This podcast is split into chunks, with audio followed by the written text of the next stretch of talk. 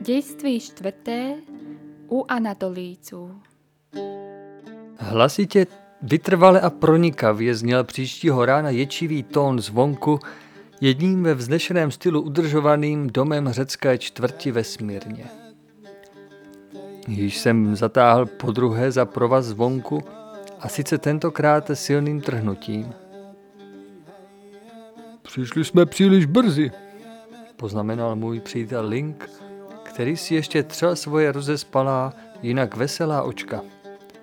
Přece žádnému rozumnému člověku nenapadne v tak časnou ranní hodinu ani za celý svět někoho přimět k hovoru. Tomu říkáte časná ranní hodina? Když hodiny ukazují právě devět? Ne, ne, mistře Linku, vy byste se byl zajisté také lépe vyspal kdyby vídeňská dámská kapela včera večer nebyla obzvláště zapůsobila na vaši mysl. Vždyť nebylo možno vůbec vás odvést z kavárny. Ale opravdu nikdo nepřichází. Nože zkusme to ještě jednou. Nebo lépe zatáhněte jednou přece také vy. Snad budete mít větší štěstí. Link se nenechá dvakrát pobízet. Hoho, ti nyní něco uslyší, Uchopil oběma rukama paličku, prudké trhnutí, ostrý, ale náhle přerušený tón a Link seděl přede mnou na zemi s vysoce zdviženými pažemi, křečovitě drže kus lána zvonku. Já sám jsem byl zpočátku zcela vylekán, ale musel jsem se nahlas smát, když jsem viděl Linka sedět před sebou. S překvapeným obličejem a široce rozevřenýma očima upřeně hleděl na kus drátu, který trčel svisle do výše z jeho kupředu natažených rukou. Přesto ale zůstal sedět, tiše se radujíc. Určitě zde chcete zůstat sedět až do otevření. Nechcete raději vstát? Linku, rychle, tamhle přichází nějaké turecké ladies, již vás pozorovali a vzájemně se na vás upozornili. Vyskočil a zuřivě od sebe odhodil drát to teď bylo dílem jediného okamžiku. Přejí si pánové něco? Zazněl hlas otevřenou klapkou v domovních dveřích. Tato slova byla řečena německy. Každém případě byla naše rozprava, nebo alespoň část z ní slyšena. Spozoroval jsem za mříží starý přívětivý obličej dámy, která si nás prohlížela jasným otevřeným pohledem. Promiňte, že tak brzy rušíme váš klid. Byl bych vám ale srdečně vděčný za odpověď na několik otázek velmi naléhavého významu. Odpověděl jsem rovněž v německé řeči. Dveře byly otevřeny a my jsme vstoupili. Stará dáma stála před námi a vedla nás do malého přijímacího pokoje. Čím mohu nyní posloužit? Tázala se zdvořilým tónem. Chtěl bych se dotázat na jednu svoji známou, slečnu Alžbětu Naty, která u vás až do nedávna bydlela. Velmi ráda vám vyhovím. O co se jedná? Jenom o odjezd této dámy. Obávám se, že to nešťastné děvče bylo vlákáno do pasti a uneseno. Řekl jsem této dámě bez obav pravdu, neboť tato se zdála na nejvýš důvěryhodnou. Pro pána to nemůže být pravda, vykřikla zděšeně a spráskla ruce. Ta nebohá předobrá bytost, která se tak těšila na nové místo v Konstantinopoli a mě byla vždy milá jako dcera. Žel jeví se to nyní jako velmi hořká pravda, odpověděl jsem zasmušile. Doufám však v boží pomoc, že se mi podaří osvobodit ji a těm darybákům překazit jejich řemeslo. Prosím, chtěla byste mi vyprávět, zda Alžběta Naty, když spolu se svojí přítelkyní opustila byt po delší době, přibližně za dva týdny znovu sama přišla naspět? A nebo jakým způsobem byla její zavazadla odnesena? Připojil jsem k tomu krátké vylíčení zážitků obou děvčat, jak dalece mi byly známy z vyprávění Achmedovy sestry. Stará dáma, která nebyla bolestí téměř schopna mluvit, mi odpověděla. To nebohé děvče jsem více neviděla. V den jejího odchodu přišel jeden nosič zavazadel s psaním od slečny Naty. Jejíž rukopis jsem se domnívala, že znám přesně. V něm mě žádala, abych vydala její zavazadla doručiteli tohoto listu. V nejmenším jsem o jeho pravosti nepochybovala a vydala věci, které již několik dnů stály připraveny. Jenom jsem byla udivena, že mi o svém příjezdu do Konstantinopole ještě nedala vědět. Při její příchylnosti jsem to předpokládala. Nyní jsem věděl dost. V každém případě jsme měli co dělat s paděletelem rukopisu prvního stupně. Děkujíce rozloučili jsme se s přívětivou dámou, která nás naléhavě prosila o občasnou zprávu. Nyní jsme museli bez prodlení jednat. Rozhodl jsem se připravit se ještě tento den na dlouhou cestu a ráno jet do Ušaku. Odtud na koni přímo do Kirily Kasaba, nedaleko jezera Kirily. Abych toho Husejna, který se zdál být duší té bandy a kam se v každém případě vydal také sami, vyslídil. Tak by mohla být, doufám, věc uchopena u kořene. Link byl stejného mínění a tak jsme obstarali všechno, co jsme považovali za potřebné. To znamená, nebylo to všelicos. Neboť mojí zásadou je vést sebou při cestování jenom to nejpotřebnější a raději se bez něčeho obejít. Především jsme si opatřili dostatek střeliva. To byla hlavní věc. V jedné z úzkých ulic turecké čtvrti, kde se nacházel kupec vedle kupce, jsem upozornil Linka na jednoho Araba. Ten měl hlubokou řeznou ránu, která se táhla od zápěstí až nahoru k lokti a silně krvácela. Trpělivě, jako by se ho tato záležitost vůbec netýkala, natáhl svoji svalnatou šlachovitou ruku k jinému. Tento sešíval ránu velkou jehlou s poměrně silnou nití. Zraněný nestáhl tvář, nehnul ani brvou, přestože musel pocitovat silné bolesti. Link se díval pln zájmu hned na ránu, hned na Arabu v obličeji, vytesaný jako by z kamene. Podívejte se na něho, můj milý příteli, šeptal se mu. S takovými budeme mít brzy co dočinění. Ještě je pro vás čas se vrátit. Zdánlivě rozhořčen se na mne Link podíval. Máte mne stále ještě za slabocha, odpověděl. Za toho jsem vás ještě nikdy neměl. Nyní? A co potom, můj vysoce vážený efendi? Zlobil se a postavil se přede mne do široka rozkročený jako rozlobený krocan. Můžete také upřednostnit užívání života pohodlným, příjemným způsobem a nedávat tento v aniž by vám byla vyčítána slabost, odpověděl jsem. Při těchto slovech se spokojeně stišil již ježící se knír. Vždyť Linkův hněv byl ve většině případů předstíraný. Rozprávějíce kráčeli jsme k přístavu. Halo, co se zde děje? Zvolal náhle Link a uchopil mne za ruku. Před řeckou jídelnou, ve které jsme chtěli jíst, jelikož majitele jsem znal, se zbíhali lidé. Dva mladí ošumělí řekové měli spor s hostinským, který je patrně vyhodil ze dveří. Přišli jsme dosti blízko a spozorovali, že ten jeden během živé výměny slov záludně vytáhl nůž a držel ho schován za zády. Hostinský o tom nic nevěděl. Právě postrčil tohoto muže o něco zpět. Tento ale zvedl ruku ozbrojenou nožem a chtěl bleskově udeřit proti našemu překvapenému známému. Jediný můj skok, naštěstí ještě v pravý čas, a pevným hmatem jsem uchopil hrdinovo zápěstí s nožem. Se silným stiskem jsem jim otočil. Řinčíc padla zbraň na zem. Řval bolestí, neboť jsem mu skroutil zápěstí. Potom se mladík obrátil ke mně a snažil se mě uchopit levou rukou. Ale ostrý krátký úder plochou rukou ho poučil o něčem jiném. Poznal ve mně mistra a chtěl běžet pryč.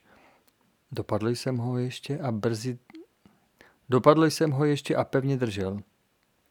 Druhý rváč hleděl mezi tím utéci, to znamená chtěl utéci, neboť Link se mu již blížil velkými skoky. Nyní ho dostihl. Popadl ho oběma rukama a tu zběsilý Linkův křik, po kterém následoval triumfální řev mladíka, do kterého se mísily skutečné salvy smíchu kolem jdoucích. Link seděl na zemi a držel s obličejem rudým hněvem v rukou zadní část kalhot uprchlého. Zatímco jeho oči strnule sledovali víc a více se vzdalující bod, ke kterému právem patřil kus špinavé věci, kterou držel v zaťatých pěstích.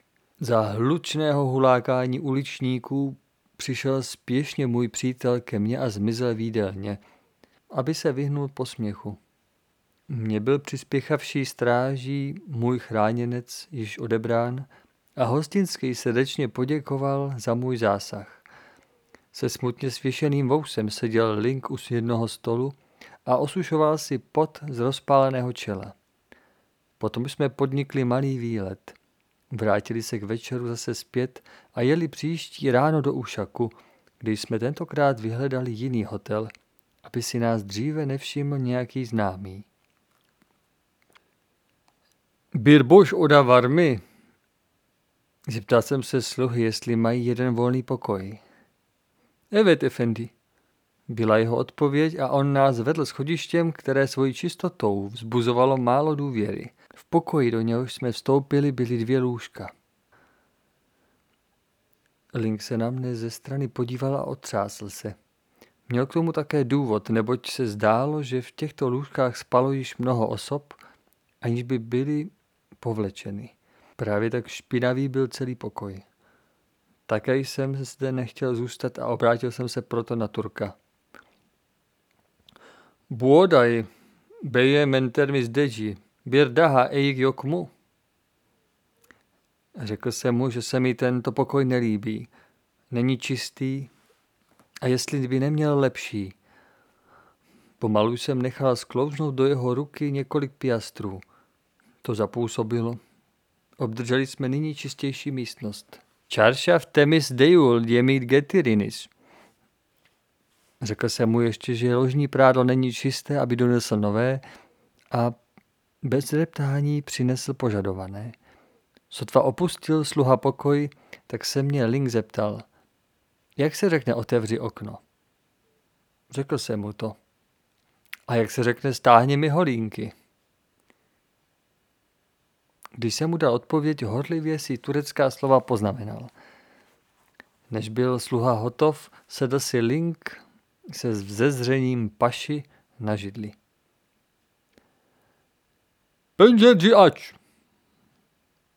Poručil velitelský muži, aby otevřel okno čta tato slova z kusu papíru.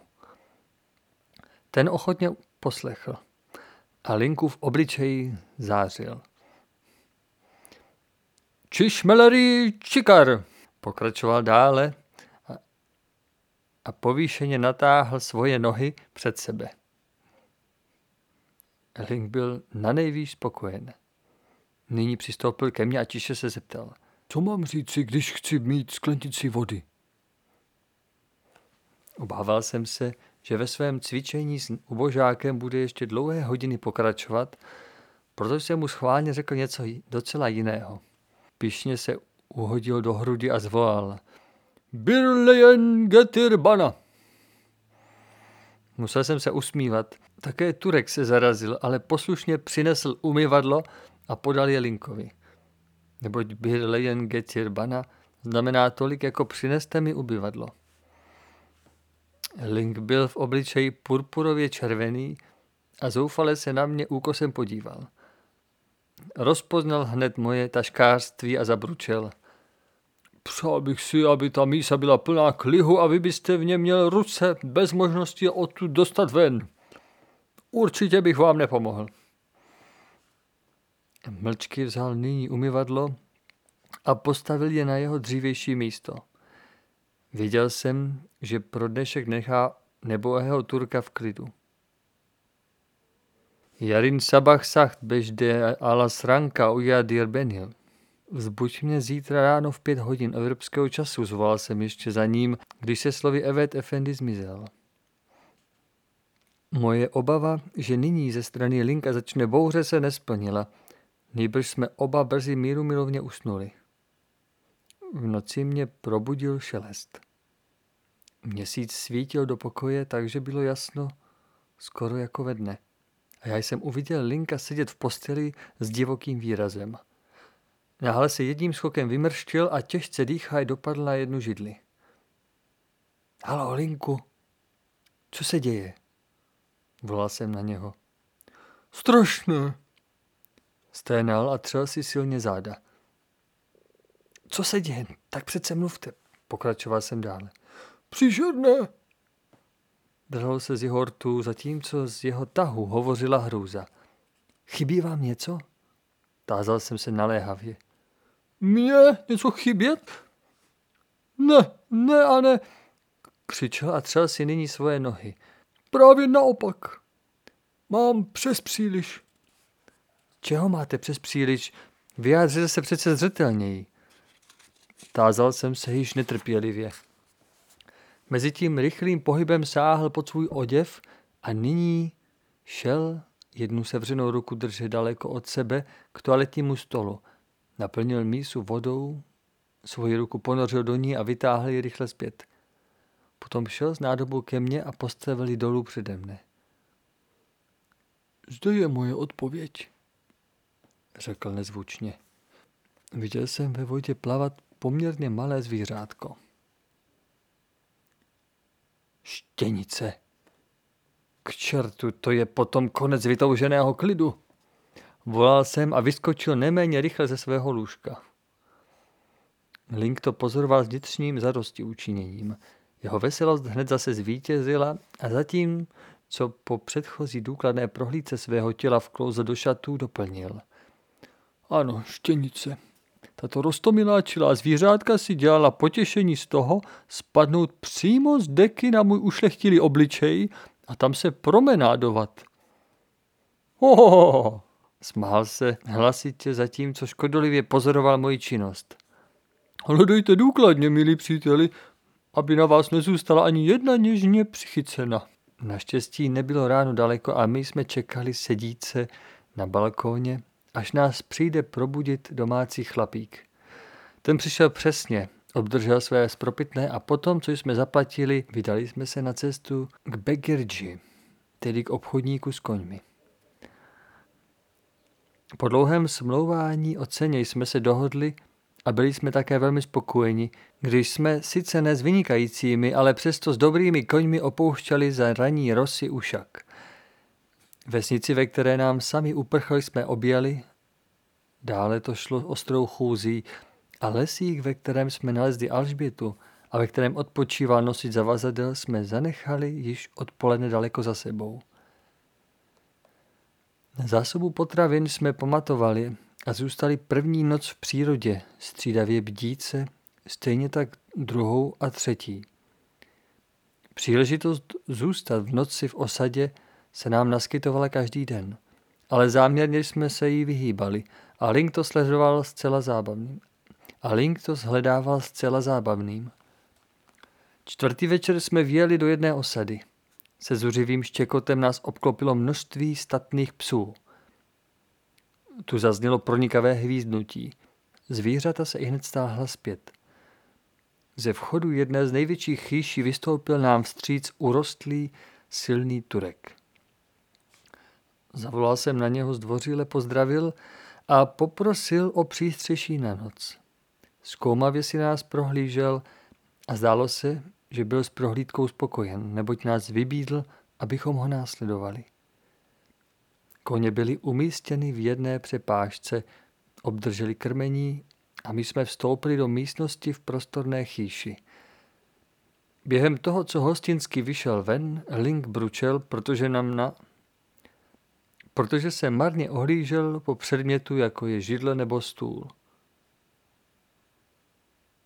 To je orientální přepich a lesk? Mám zůstat stát nebo se posadit na zem? Právě vstoupil hostitel zase dovnitř a přinesl dvě rohože, které nám dal. Já jsem tyto položil těsně ke stěně na zem a natáhl se pohodlně na ně. Link následoval mého příkladu. Turek neřekl ještě ani slovo. Znal jsem tento malomluvný horský národ a ponechal jsem mu volnost. Mlčky jsem tahal velké kusy dřeva, rovnal je ve výklenku, který se nalézal v jedné stěně a nahrazoval komín a zapálil je za použití pazourku. Oheň vesele praskal, zatímco hostitel ze svého opasku, ze kterého vyčnívalo několik hrozivě vyhlížejících dýk, vybíral čerstvá kávová zrna a tato nad plamenem na otevřené pán vypražil. Link této přípravy kávy nedůvěřivě přihlížel. Do jeho tahu se vryla viditelná nechuť, když Turek přinesl několik mokašálků a tyto špinavými prsty vytíral. Brzy z nich kouřila silně vonící moka, kterou jsem pomalu vychutnával. Link se na mne zkoumavě díval. Můj typicky varující pohled ho včas vzpamatoval. Namáhavě spolikal obsah šálku s výjimkou nad něj soucí kávové sedliny. Ubohý Linku, myslel jsem si v duchu, co všechno se budeš muset ještě učit jíst, než se vrátíš zpátky do Vídně. Konečně přerušil náš hostinský mlčení. Dotazoval se na cíl naší cesty a radil nám, abychom na cestě před námi ležící dbali opatrnosti. Pojednou se náhle uprostřed rozhovoru zvedl. Šel k jednomu naproti nám se rozan. Šel k jednomu naproti nám se nacházejícímu rohu, ve kterém bylo umístěno pódium půl metru nad podlahou. Na toto vystoupil a rozvinul malý koberec. Věděl jsem, že to byl modlitební koberec a že Mohamedán chtěl vykonat svoji večerní pobožnost, poněvadž slunce zapadlo. Když podle náboženských předpisů provedl omývání, zul si svoje boty a postavil se bos na koberec, obličej obrácen k Mekce. Modlitbu začal tím, že si obě ruce držel na ušních lalůčcích, potom je položil na tělo pod pas. Zatímco odříkával předepsanou řadu súr, tedy veršů z Koránu, dotýkal se, občas se vrhaje kupředu, nejméně sedmkrát čelem země. Nakonec udělal jeden úklon vpravo a vlevo a potom přistoupil zase k nám, když svinul modlitební koberec a obul zase svoje boty. Link se choval zcela tiše, zatímco jsem mu tichým hlasem vysvětloval jeho jednání. Řekl jsem mu, že se žádný Mohamedán neodvažuje obtěžovat svého boha osobními prozbami, nýbrž jenom opakuje súry z Koránu. Poněvadž Link Korán neznal, recitoval se mu první súru, která se nazývá Otevírající se a zní ve jménu Boha milosrdného a dobrotivého. Chvála Bohu, Pánu stvoření, milosrdnému a dobrotivému knížeti soudného dne. Tobě sloužíme a tebe snažně prosíme o pomoc. Veď nás rovnou cestou těch, kterým si ty milost prokázal a na kterých nespočívá žádný hněv a kteří nejdou nepravou cestou. Amen. V tom okamžiku vstoupil dveřmi dlouhý hubený slucha, který postavil před nás na zem velký pekáž s masem. Z beztvaré hromady vycházela příjemná vůně. Sluha zmizel, vrátil se ale brzy na to zpět se třemi chleby. Tyto byly malé, nejvýše dva prsty vysoké a uvnitř téměř zcela černé. Náš laskavý hostitel vytáhl ze svého opasku dýku, ukrojil z chleba úzké proužky a několikrát, několik nám jich podal. Link se na mne tázavě podíval, ale já jsem vzal kus chleba do levé ruky a pravou sáhnul odvážně do hromady masa. Link mne potřásaje hlavou pozoroval a ukazoval prstem na svoje čelo, jako by pochyboval o mém zdravém rozumu. Avšak to mě rušilo velice málo, protože mi toto dušené skopové maso zcela výtečně chutnalo. Konečně, když Turek také sáhnul oběma rukama, odhodlal se Link začít stejným způsobem. Pošeptal se mu, aby pořádně jedl, jinak se domácí pán urazí. A on, jakoby pohrdaje smrtí, se nyní odhodlal a v ruce se mu ocitnul kus velmi tučného masa. Ubohý Linku. Věděl jsem, že on, stejně jako já, při své první cestě jsem nemohl jíst žádné tučné maso a zrovna on musel dostat nejhorší kus. Zoufale se na mne podíval. Vnitřně velmi obveselen udělal jsem však vážný obličej a varovně na něho pohlédl. Vnitřně velmi obveselen udělal jsem však vážný obličej a varovně na něho pohlédl. Ubohému výdeňákovi vyrazil na čele pod úzkosti, když opět a opět tučné sousto přibližoval k ústům. Ale pracně otevřená ústa se zase sama od sebe křečovitě zavřela a zabraňovala jídlu vstoupit. Konečně se heroicky odhodlal, široce ústa rozevřel, zavřel oči a hodil rychlým trhnutím maso do otvoru, který rychle uzavřel. Nad tímto násilným činem zdáli se uši dělat zuřivě marné pokusy vzdálit se od svého ukrutného pána. Oči mu doslova lezly z důlků a kvůli pokusům spolknout tučné sousto byla hlava trhavě kývavým pohybem postrkována zpět. Vypadalo to, jako by mi chtěl hodit pod nohy. Já jsem mezi tím vytrvale jedl dál a byl jsem již brzy sitý, zatímco Link si vzal s největší opatrností na nejvýš tři kusy masa. Pekáč byl téměř prázdný. Link si ulehčen oddechl a vzal si ještě jako poslední dvěma prsty obzvláště úzký kousek. Když ho, v manér, když ho vmanévroval do úst, svraštil obličej do přívětivějších vrásek a vítězoslavně na mě pohlédl. Avšak co to? Jeho obličej se náhle více a více protahoval. Svaly začaly křečovitě pracovat. Sáhl do úst a vytáhl ten kus napůl rožvíkaného starého plátna, kterým si Turci omotáváním ošetřují nohy. Jeho obličej byl bledý. Podíval se na hostinského pohledem, který vyvolával obavu, že chce celého muže z kůží i vlasy spolknout. Když potom jeho oko ještě jednou na špinavou věc ležící v jeho ruce pohlédlo, byl účinek strašlivý. Doslova bylo slyšet, jak se jeho žaludek křečovitě stáhal. Link vyskočil, hodil plátno do ohně, přitlačil ruku před ústa a spěchal obrovskými kroky ke dveřím. Náš hostinský pohlížel udiveně na událost a ptal se mne zcela úžasle, zda je můj přítel nemocen. Samozřejmě jsem tomu přitakal. A Linkovo vzezření, když po dlouhé době zase vstoupil, potvrzovalo dokonale toto mínění, protože barva jeho obličeje kolísala mezi zelenou a žlutou. Pilav, který byl předložen na zakončení hromady masa, nemohl nikterak Linkův stav zlepšit, protože rýže se zdála být bez jakékoliv příchuti, jen nad horkou vodou dušená. Nedůvěřivě se díval nějak na instrument, který nám byl podán. Tento vzbuzoval zajisté málo důvěry, neboť se nepodobal žádnému nám známému jídelnímu náčiní. Mohl se nazvat miniaturním vydáním lopatky na sníh. Měla to být lžíce.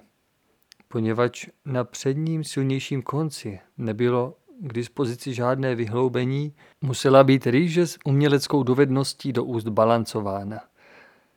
Link toto obstarával za skvělých grimas, přičemž jsem sotva mohl zůstat vážný.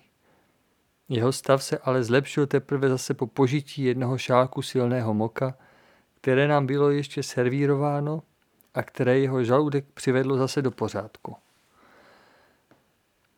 V rozhovoru jsem se nyní dověděl, že náš laskavý hostitel byl synem soudce a místo samo se nazývalo Čifutka Saba, patřící Sanjak a Fukara Hisar.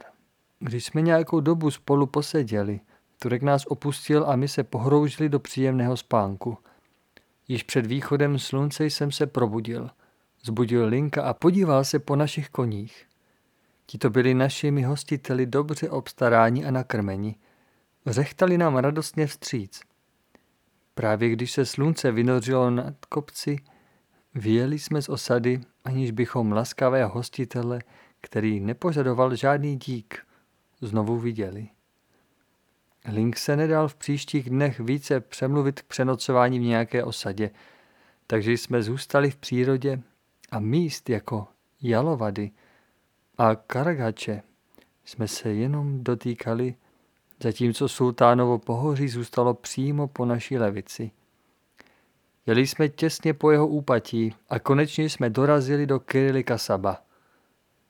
Zde jsme se ke svému zármutku dověděli, že zde má obchodník Hussein jednu filiálku, avšak jeho sídlo je v Meráši. Zrovna když jsme chtěli odjet, objevil se mezi dveřmi sedícího mladíka, kterého jsem v ušaku při naslouchání rozhovoru mezi samým a handlíři viděl vystupovat ze stanu. A zavolal jsem ho i hned k sobě. Po několika slovech jsem již měl jistotu, že obchodníci na řádění Samiho a Husejna nemají žádnou účast. Ale dověděl jsem se také, že Alžběta měla být dopravena k Husejnovi. Když se nyní i hned odebereme do Maraše, nemůžeme stopu ztratit. Vysoké spropitné nám zajišťovalo mladíkovo mlčení, který mimo to působil otevřeným, poctivým dojmem.